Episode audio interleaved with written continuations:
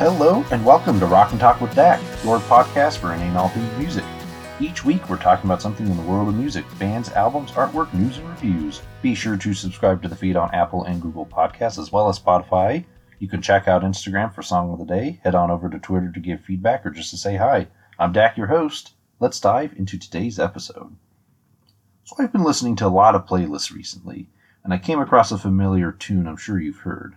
It's a cover of The Sound of Silence by, you guessed it, Disturbed. Disturbed went on hiatus in 2010 and no one really knew when they would be back. As a total surprise to the music world, they'd been working on new material and released Immortalized in 2015. Now, as is customary with a Disturbed album, you'd expect to cover of some 80s song that's beefed up by Disturbed's heavy sound. However, this time around, they went back even further and landed on The Sound of Silence by Simon and Garfunkel. Not only did they take inspiration from a different time of music, they also stripped down their more aggressive sound for something that I think has a little bit more emotion to it. Every time that I hear this cover, I'm captivated by just how amazing it is. Granted, it's a bit overplayed, but it's a fantastic cover. So that got me thinking what exactly makes a great cover? Using Disturbed Sound of Silence as a framework, I'm going to talk about what makes a great cover in three different aspects for the purposes of this discussion, I'm only looking at the original acoustic version from Simon and Garfunkel's uh, first album. So, without further ado, let's find out what makes a great cover. Number one, connection. While I am no musician, or at least a recording musician, I do believe a great starting point for any musical endeavor is to have a strong connection with the work.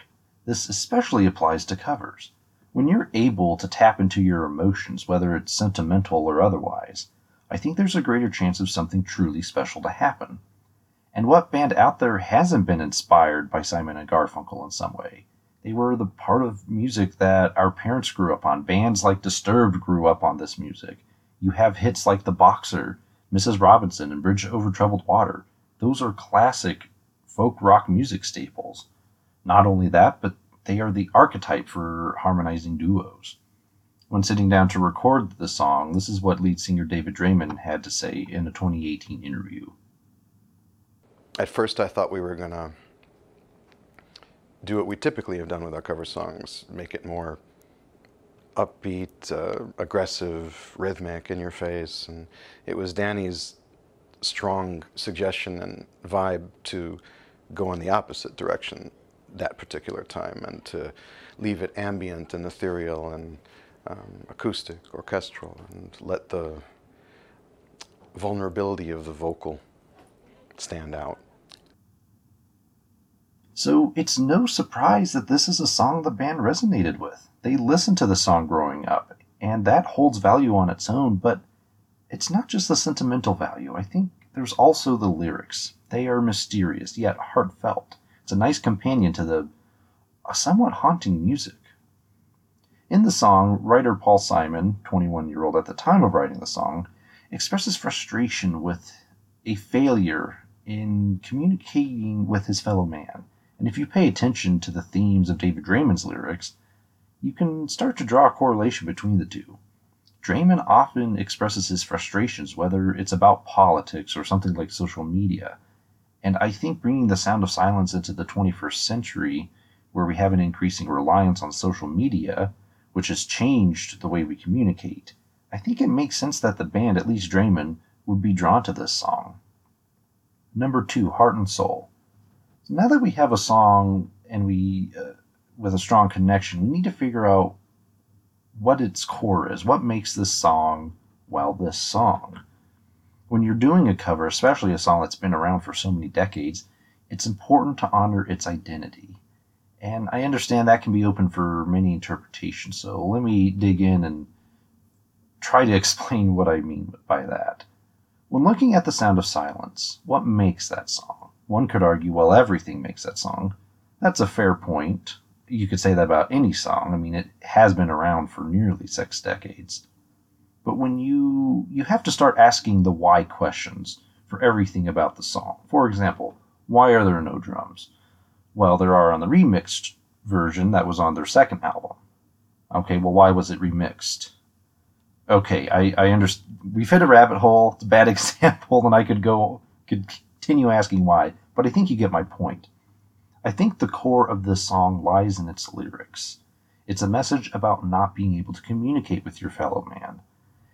This is a universal feeling, at least I like to think it is, whether we all admit it or not. There are just some times that we have a hard time being able to reach out and communicate with others. And I don't mean that the person never picks up their phone or they've unfriended you. For me personally, I know I've ran into this difficulty. I'm not 100% confident in my social media skills. I'm not the kind of person that wants to be using my every breath on coming up with the next amazing Instagram post that's going to break the internet, or telling everyone what I had for breakfast on Facebook. It was toast, by the way. There are just some things. I just, I guess I understand the difficulty that some may have with, as long as it, it relates to that perspective. Anyway, in essence, take what's special about the song, whether it's the lyrics or some instrumentation, and enhance it. And that brings me to my final part. Number three, what's added? For me personally, I don't think that you can just sing the same lyrics and play the same instruments to a song and call it a great cover. There needs to be something a little bit more to it. Which means taking the original and enhancing it. You're adding something of your own creative abilities to the song. In fact, I think it's one of the worst things you can do is to simply sing and play over the same instrumentation. I'm looking at you, Weezer, but more on them in a bit. Sometimes I think bands forget that they are artists, they are creators, and they're able to play around with something and make it uniquely theirs. So long as you understand what makes the song tick, you can do anything. Another one of my personal favorite covers is Peter Gabriel's version of Heroes from David Bowie. It's in the total opposite direction of the original. It's re recorded with classic instrumentation, and you really feel the emotional punch that Bowie poured into his original. Disturbed knows this, and they did just that. I think the biggest thing that they added, amongst other things, is the emotional impact of the song. Draiman's performance voices frustration over how we communicate these days. Gone are the times of face to face conversations and working things out together. We sit behind phones that protect us from what others might have to say. And when we get called out, we throw a tantrum, and either things get ugly or you're greeted with the sound of silence. You hear that in his vocals. The song starts with a pensive delivery, and as the song progresses, he sings louder, gets more emotional, everything crescendos as he tries to reach out and get someone's attention. But alas, he's instead greeted with the sounds of silence. So, special number four what exactly makes a meh cover? In all honesty, I don't think there's such a thing as a bad cover. You can sing and play the same notes as the original, and it, it'll always be fun. It's fun playing these songs that we know and love. I mean, that's how bands start out, doing a whole bunch of covers at the local bar to get your name out. And you going to be totally honest, there are just some songs I will never hate to hear live. It doesn't matter what setting it's in. Some songs live are just the best. But when that's all you do for a cover and you've been around for a while as a band, I think you're just in the meh area. It's fun for sure, and it does what the cover is supposed to do but it's not what makes it great. Case in point is Weezer's Teal album from January to, uh, last year, 2019.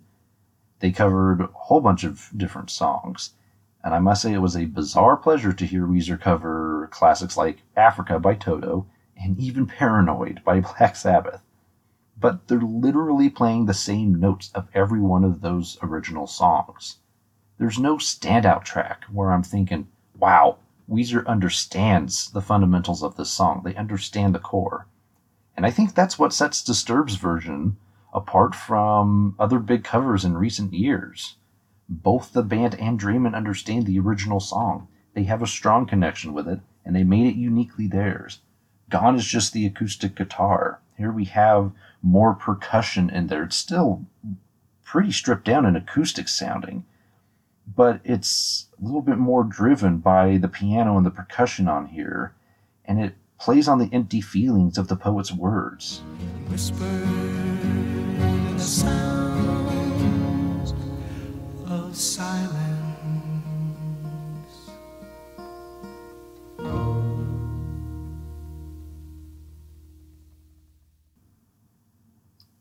Thank you for joining me this week on Rock and Talk with Dak. Be sure to subscribe to the show on Apple and Google Podcasts as well as Spotify so you never miss a beat.